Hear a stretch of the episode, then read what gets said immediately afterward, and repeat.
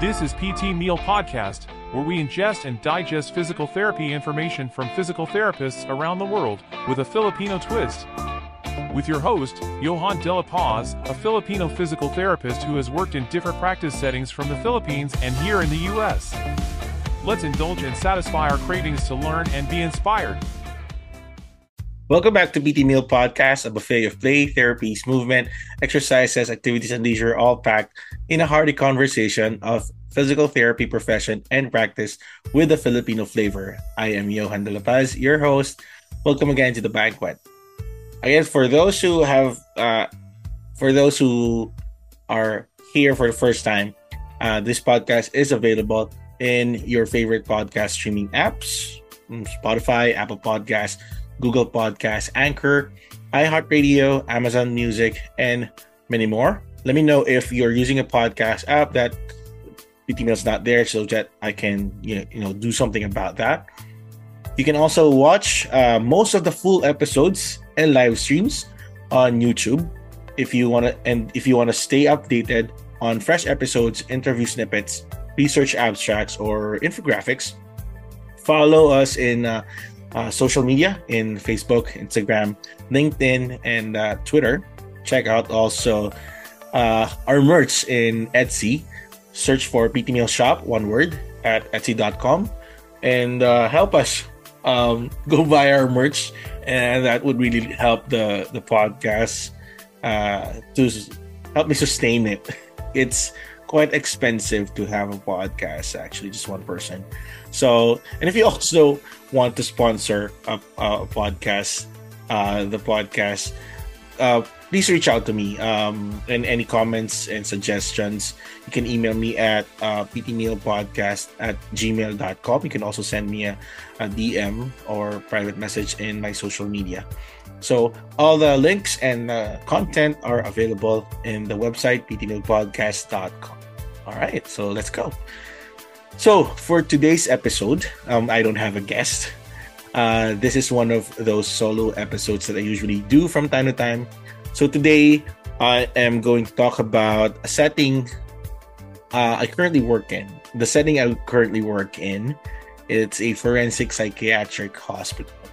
So, this episode is not related to my work, but it's a part of my passion in spreading awareness about the different areas of practice in our profession, and at the same time, introduce the setting as an opportunity for research, collaboration, if there are researchers who want to collaborate with me, and uh, um, ignite interest uh, in other physical therapists that we can also work or we also have some work in in in this type of setting.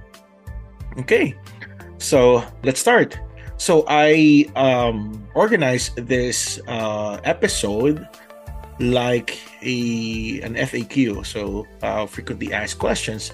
Whenever a colleague um, find out that I, I work in a forensic psychiatric hospital, these are the questions that he, they usually ask me, and I've kind of gotten um, good in how I answer them. Um, so um, for for this episode that is what i'm gonna do share with you those questions and the answers i usually give them. Okay first question is why is it called forensic? Okay um we when we hear when we hear about forensics we we remember or we think about uh the tv shows like csi um you know forensic investigations um DNA crime, stuff like that. But if we look at the definition in the dictionary, forensic is anything relating to courts of law. Um, and if we go to what forensic psychi- psychiatry is, it's a clinical subspecialty that is concerned with helping people who have mental disorder, who present a risk or a significant risk and, and may have been in trouble with the law. So those who have um, pending cases who have been tried or not have been tried because of their um, uh, mental disorder. So in the hospital, what uh, the patients are usually there for is, or, or, what the doctors are there for, is to determine if uh, the patients are fit to be released in the community, if they're fit to be released in uh, in a supervised home, um, or if they're uh, supposed to go back to the prison to prison, or if they're um, competent to stand trial. So I could think of two types of settings in in this you know forensic bubble, which is the psychiatric hospital and the correctional, right? So in, in both settings, there there there are physical therapists. So there are physical therapists in prison. So, but what we're going to focus on here is the forensic psychiatric hospital where I'm working at. Right. So, next question I usually get asked is how many of the patients you see have psychiatric diagnosis? Well, the simple answer is all of them. Okay, so they won't be there if they don't have any um, psychiatric diagnosis. Uh, they might be sent to a different hospital if they need, you know, medical attention, but primarily they're in the psychiatric hospital because they are in need of psychiatric help. Um, most of um, the common conditions that I usually encounter are, um, you know, schizophrenia, schizoaffective disorders, post-traumatic stress disorders, bipolar disorders, neurocognitive disorders, anxiety disorders, disruptive behaviors, among others. So they do present with, you know, uh, some of them do present with psychotic symptoms. Some of them do present with you know, maladaptive behaviors. And for most of them, they don't present with, you know, physically present with uh, any symptoms. Okay, but they do are but they're aware of their diagnosis, they're being medicated, so uh and all that. Um so there. Um so the next question would be like who do you treat in in in in that hospital? So I usually answer this I, I borrowed this answer from a, a video I saw um, I think it's a conference by the World Physio Physiotherapy Organization, the SIG for mental health. Um, there was a, a lady that said that in mental health and psychiatric settings, physical therapists um, usually handle three patients. Those who have complaints unrelated to their diagnosis, those who have complaints that may be associated with their psych, um, psych psychiatric diagnosis, and uh, those who treat their psychiatric or mental disorders. Um, in this setting, uh, I don't I don't treat the, the patients that uh, because of their psych diagnosis. I usually treat them because of impairments that may may or may not be related to their diagnosis or treat uh, them uh, due to impairments that are totally not related to their psych diagnosis. For example, um, I would see sometimes I would see patients who had uh, a fall. uh, they had they had hip surgery. Then they had they need physical therapy, or p- patients who have been um, injured in sports, ankle sprain, and had to, you know, be immobilized, or uh, ankle fractures, or you know, overuse symptoms, overuse of shoulder, and stuff like that. So injuries uh, from playing some sports while they're there, and um, some um, conditions that I see them that may be related to their psych diagnosis might be chronic pain. So that's uh, the biggest thing. Um, falls probably uh, due to uh, uh, the, the their um, side effects of their medication. So that's really common as well. The most common um, what do you call it, side effect of um, antipsychotics uh, is um, drug induced Parkinsonism or uh, tardive dyskinesia. So that is probably one of you know the most interesting um, aspects of being a physical therapist in a psych um, psych setting is to be on the lookout on those symptoms right away and make sure that we collaborate with the other um, professionals in the team. Then the, the next question will be what is the role of the physical therapist there? As I mentioned, it's basically the same. Um, we assess, we treat the patients, their physical impairments and disability that may be related to their mental or behavioral condition, may or may not be related. Um, we also help, you know, with their physical function and mobility and overall health. Uh, you know, we develop specific plans for them, individual plans.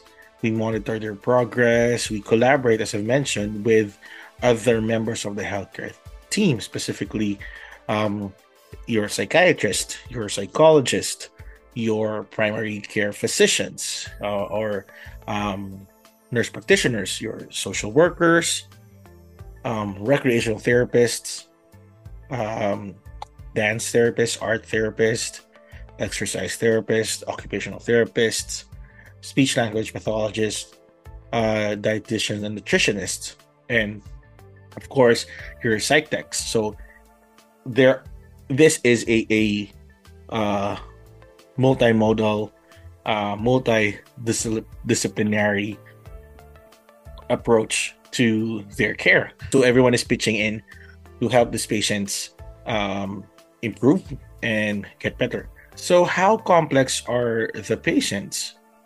So, as I've mentioned, um, the the most common you know conditions that they have are you know um, psychiatric conditions, schizophrenia, uh, bipolar disorder, and neurocognitive disorders. They they would present with um, behavior, uh, maladaptive behaviors, psychosis, you know, hallucinations, uh, so mood, um, lability, uh, uh, changes in their you know cognitive and mental status.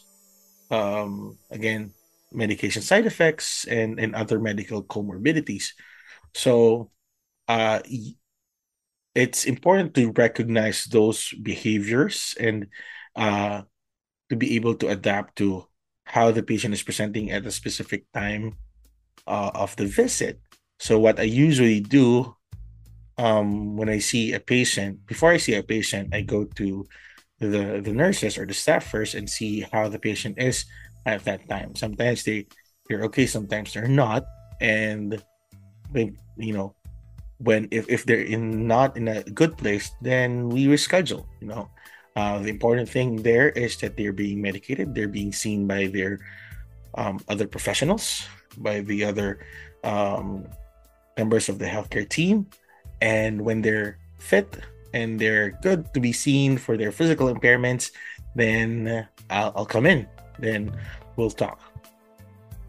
So, is it challenging to treat patients in this population? I would say yes and no. For um, yes because of those um, other factors the psychological facts psychiatric disorders uh, psychological symptoms um, that presents the challenge okay sometimes um, i would encounter patients that are manipulative patients who are malingering.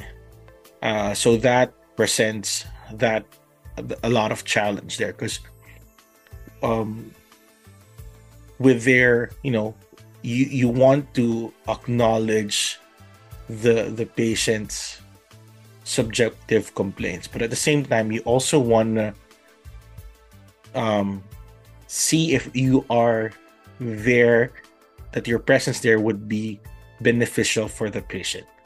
If you're there to feed on the patient's you know manipulation into their att- attention seeking behavior then probably you're not there as as something that is good for them. But the challenge there is knowing what role and part you can do for the patient. If that is talking to them through their you know, uh, pain or explain them how their condition is affecting them, then that is good. You know, in my practice before here, I've, you know, it we I don't usually encounter patients who are malingering, uh, patients who have something to gain to get physical th- when they get physical therapy. But um, here, you know, you get uh, those kinds of patients, and you have to determine how much help you can give and how much of your time will be beneficial for you and for the patient. Um, so that is where you know that that interest came um, when I started working here, and I got to dive into what is you know how would you determine malingering um, patients. It's really a hard you know hard thing to do. Uh, but you have to work closely with the other um, members of the healthcare team that sees the patient more often than you. So in, in the unit there are patients uh, there are um, you know staff that stays there you know. They have specific uh, nurses there psych techs um, their own psychiatrists, psychologists. So they're really closely monitored. And I'm the one that, you know, comes in, comes out, doesn't stay in one unit, goes around the hospital. So it's important to get the get the input of the staff and the the the overall picture of the patient. Maybe in my session, the patient keeps on complaining about the, his back pain and it's 10 over 10. But the the but the the doctor, the psych techs, the nurses would see the patient, you know, running in the courtyard and stuff like that. So your the approach would be different for those. So that's where the challenge lies. You want to be respectful to what the patient is, you know, saying, but also seeing up to where, you know, the the benefits of your vet visits would be. Um, that's where the challenge is. Sometimes no, I, I, sometimes it's not really challenging. Sometimes it's you just see a patient as you normally see in an outpatient facility. You know, patient comes in, um, you know, uh, tell you that there's uh, a complaint. Patient is very agreeable in performing that uh, treatment, doing the home exercise program, and that's it. And then you go easy peasy. So it, it, it varies in days, it varies in patients. So it's it's I think that's what's interesting in this kind of uh, setting. Uh, what do you treat them for? Okay, so I've mentioned that you know uh, I see sometimes you know see patients due to their physical impairments that may or may not be related to their uh, psychiatric conditions. So the referral that I get, I usually um, categorize them in four four boxes um, or you know four groups. First is pain. Next is weakness or limitation of motion. Third is falls risk or, or, or, or gait instability. And last is post-op cases. Most of my patients fall under the category of pain. A lot of um, patients are complaining of pain um, low back pain, shoulder pain, knee pain, and hip pain is the top you know, top three, four of those complaints. Uh, that is where my interest in you know pain neuroscience comes in now. So, how are you able to educate the patient that there are multiple factors that are um, affecting their chronic pain? Mental health is one of them. There's stress, you know, um, sleep hygiene, uh, nutrition, and, and, and physical activity and stuff like that. So it's going inside the patient's psyche, which could affect their pain. And the challenge there is sometimes patients are amenable to those um, uh, education. Sometimes they accept it, and sometimes it's hard for them to accept that you know they can do something about it about their pain um some patients would still stick to that um, idea that this pain should be fixed by someone else, right? Um, so that is what you know. Uh, closely working with the psychiatrist and the psychologist would be helpful um, to see how they can or how you all can help uh, the patient um, you know uh, with their you know behaviors mood and attitude towards pain and uh, their disability. And hopefully that you know everyone um, you know that that helps out the patient and and and see to it that you know you empower the patient to take charge of their health. Um weakness limitation of motion. sometimes you see that with older adults uh who don't want to do anything anymore. Um so primarily uh that would be uh again dealing with behavior. Sometimes they really don't want to do anything anymore. They just live you know life through it they eat then they sleep they stay in their room and that's it. So um this you know these patients uh people in this population have the capacity that the, the, they can decide on their care. They can they have the right to refuse um services if they don't want to. And the only way to overturn that is through court decision and uh, it there are certain requirements I, I guess to have that overturned. But generally if a patient doesn't want to do anything you can't force that patient. So next is how do i how, do i treat the patients? Um, well I, I treat them just like any other patient i see in any other setting. You know i i review the referral go to their charts and look at the notes of the doctor the notes of the uh, other disciplines see the history um, evaluate the patient assess the patient uh, do some tests you know talk to the patient about you know plan of care goals and stuff like that. So I guess the only difference or um, unique about the approach here in this type of setting is that you apply, you know, psychological um, principles or approaches in in your evaluation and in your treatment. so we've heard before you know psychologically informed physical therapy which is um, a multimodal um, approach to to the care that incorporates you know behavioral strategies for, um, from you know from the mental health um, realm or, or scene applied into physical therapy practice. So um,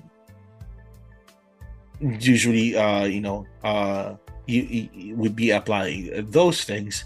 Um in my hospital what our thrust is our approach that we're promoting is trauma informed care um there are six principles key principles of trauma informed care um safety trustworthiness and transparency peer support and collabor- um, peer support um, collaboration um, empowerment um, and cultural, historical, and gender issues. So, you know, as as a, as a healthcare professional, you have to provide them um, a safe environment for them to, uh, you know, open up to you. You know, uh, build trust in them. Uh, be transparent with them. If you're gonna say something, do it you have to collaborate with them empower them to work with you and not just you know you telling them what to do you know you collaborate them with them on in terms of um, goal setting you let them choose what they want to do so sometimes um I would offer my patients, okay, what do you what what do you want to do today? Do you want to do um, some balance drills or do you want to do some strengthening drills? So stuff like that. So in, in collaboration, you can ask like, uh, what do you want to um, achieve uh, for physical therapy? What is it that you want to do at the end of our therapy? Uh, sometimes they would say that I just, I just want to be, I just want to walk without you know without my walker or i want to be able to run again or i want to be able to work out again because my shoulder's hurting and stuff like that so you have to learn um what their uh, purpose is is doing that and that's part of probably motivational interviewing is you try to elicit and you know explore the the person's um interest in in creating you know change and being able to comply to you. Um so in trauma informed care there's also the three r's of of you know yeah tac what are these three r's? You have first is um realizing. Um so realizing that um realization of of what trauma is and what it all what it it is all about and how it could affect certain people or your patient specifically. You have to also first is realize next is recognize. You have to recognize the signs. Um uh sometimes uh, signs would be like withdrawing or um being skeptic or untrust untrusting. So those things so you sometimes you have to realize that recognize those stuff and not take it against the patient. That that those things might be their you know coping mechanism. There that might be their behavior because of the trauma. So you really have to you know reach out to patients and, and not like dismiss it again dismiss them right away because of those um, signs Next is responding to the signs of trauma to be, you know, appropriate, uh, respond them appropriately, to be still calm, to show them that they're safe in in your presence, to build trust, to collaborate with them, empower them, make them choose, you know.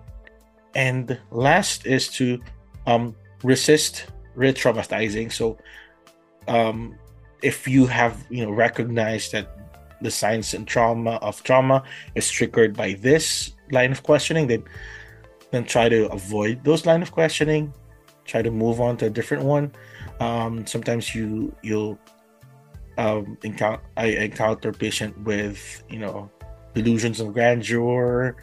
Um, sometimes they they they're they're patients who are um, just pers- persevering persevering or, or keep on repeating um what do you call this statements and um, stories and sometimes you know it, it's just their you know um, diagnosis or their disorder. sometimes it's their habits their emotions they might be their they're trying to cope so you have to you know recognize that try to be firm to redirect them prompt them to where they you want them to be at that time.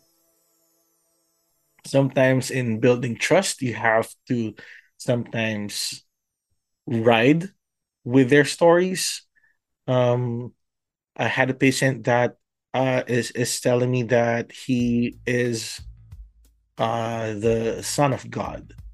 So how do you how do you approach that? So so you just let the patient, you know, talk about that. Um, sometimes I don't give in because that might hype them up. So, and sometimes I just redirect them. So it's important to, you know, not shut them down right away. Let them speak their piece.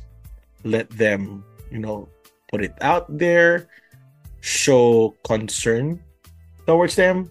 Don't show, um, you know, skepticism or, you know, uh, dismiss them right away, don't make faces and stuff like that.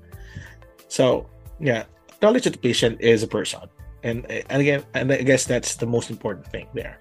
Um, recognize that they have um, a disorder, um, and you are there as their advocate, as someone who is there to help them.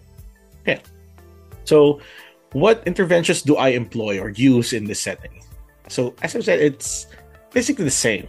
You know, um, I do you know therapeutic exercises, therapeutic activities, neuro education, balance, gait training, um, manual therapy if I needed to. Um, uh, I, I rarely use modalities. Um, but the most important thing there is patient education because you are empowering them. You are trying to teach them not to depend on you for treatment. Uh, so, home exercises is a, a big part of treatment. If I have something that is, you know, uh, you know, self stretching, self exercises, and stuff like that, then that's the primary thing that I would teach them so that they would take hold of their health and not rely on anyone. So so it's just a matter of being creative with them. Again, when you're talking to them, knowing what you know what their reasons are uh, and what would make them compliant and amenable to that change. So that's the is it safe there? Yeah. So orientation uh, process, you would be given all the safety um, orientation. You get, you'll be given, you know, the safety training, self defense training, um, how to take care of yourself while inside the hospital, um, and hopefully, and and and hopefully you'll be ready to whatever is coming.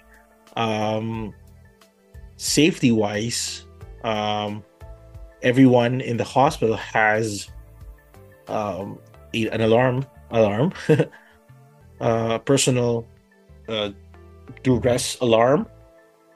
When you pull that, it sets out an alarm by itself to make noise and also signals the uh, control center that you are in uh, in in in an incident and they would announce your presence that you know your location to everyone.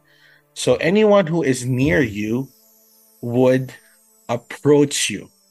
So it has a gps it knows your location. So anyone who is near you would rush towards you and make sure that you're safe. Okay. Um at the same time, there is also uh, security inside the hospital. Um, there are roaming, you know, going around. Security is all, you know, roaming around. There are security close to the unit so that in case of, you know, um, incidents like that, ye, then they could come in and help out.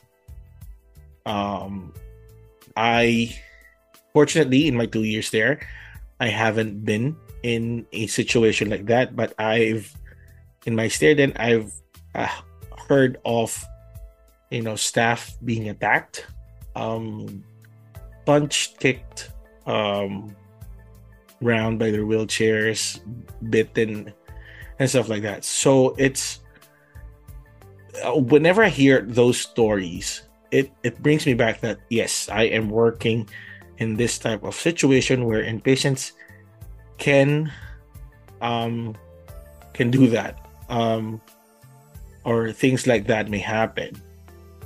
So it keeps your guard up and be more you know vigilant of your surroundings. Like do not put your back uh, you know uh do not face away from the door because you don't know, you know, who's behind you. Um, don't back yourself up in a corner. Don't lock yourself in with uh, a patient. Um, make sure that someone knows you're there. If uh, you know if you need security, then make sure that someone is with you. So stuff like that. So it can be dangerous, but uh, there are safety measures in place, and hopefully that you know those things can would not be happen to anyone. Um, yeah, but again, we're talking about the human mind, and it can you know go in different places. So um, yeah, but everyone's looking after each other. Um, I personally I feel safe going around the units. Um, but yeah, but hearing about those incidents that happen with other staff, you know, it brings you back to reality that you're working in a um, you know complex hospital. All right, so I hope that gave you some insight, uh, a glimpse of what working in a um, forensic psychiatric hospital is like. Um, it's for me, it's exciting. It's it's interesting to see different behaviors and moods. It keeps you on your toes. Um, uh, sometimes it's easy, sometimes it's not. Sometimes it's rewarding because um, there are patients there that uh, would say to me that you know what? You're the first person i talked to here that really uh, uh, explained to me what i could be feeling. So stuff like that. I mean because we are you know not to not to this other profession but we are in a good place to sit down with patients to talk to them out about their condition even if that is the only um, treatment that you're to provide for that day that is you know that is skilled because you're the one talking about it. You're specifying what the patient is feeling experiencing. And sometimes you know with their psyche um psychiatric diagnosis they're very fearful of what they're doing. They are afraid of what's going to happen to them. Sometimes they're anxious. They just need to th- that reassurance you know that they are being acknowledged and they're being seen, they're being heard. Um, and and that patient of mine was able to um, grasp that you know um, there are factors that could affect his uh, chronic pain. That the best days that he has would be that uh, that his pain is you know down to a one or two. And he realized he realizes that it's not gonna go away, but I can manage it. And he found out that, you know, if he's more stressed, he doesn't eat well, or he's lacking sleep, that he noticed that his pain is more or has increased. So learning about that, learning about pain, talking about it, and and, and realizing what affects his pain really helped him out until he was discharged from that hospital. So at least we have you know uh, a good place in in the uh, psych world or realm in seeing patients about their physical impairments. Okay, so there. Um, if you're interested in in in uh, hearing more about that kind of setting, my uh, forensic psychiatric hospital, or if you're interested to connect with me and, and you know talk about it more, uh, just send me a um, private message, an email here in uh, ptmealpodcast at gmail.com. Send me a private message in social media, and we'll talk more. Okay, I hope uh, this you know opens it open um, our eyes and the possibility in our role in mental health and psychiatric settings and you know behavioral settings as well. Uh, we're you know we're not just dealing with physical the physical aspect of of, of our patient but also their psychological and behavior. We're not just helping them move but we're helping them change their behavior as well. All right so catch the next episodes. Um, it's gonna be great. I'm sure of it. You're gonna like it. Um, again, our social media, PT Meal Podcast, everything's PT Meal Podcast. All right, until next time, see ya. Thank you for listening to PT Meal Podcast. If you like the show and want to support it, please follow the podcast social media accounts in Facebook, Instagram, Twitter, and LinkedIn. Share the episodes you're listening to or episodes you love to listen to so that the message can reach more people. Also, if you have anything to share with everyone about the profession or your practice, do contact me and we can work something out. If you have any suggestions, feedbacks, questions about the show or the guests uh, of the show, you can reach me through all the podcast's social media accounts or through the website www.ptmealpodcast.com or through email at ptmealpodcast at gmail.com. All right? Looking forward to hearing from you. Thanks. Just a reminder, folks, the podcast is intended for educational and informational purposes only. The show strives to keep all information true and correct, but humans sometimes make mistakes. Factual errors may be present, so we encourage the listeners to do their own research on the featured topics as well. Now, let's go back to the show.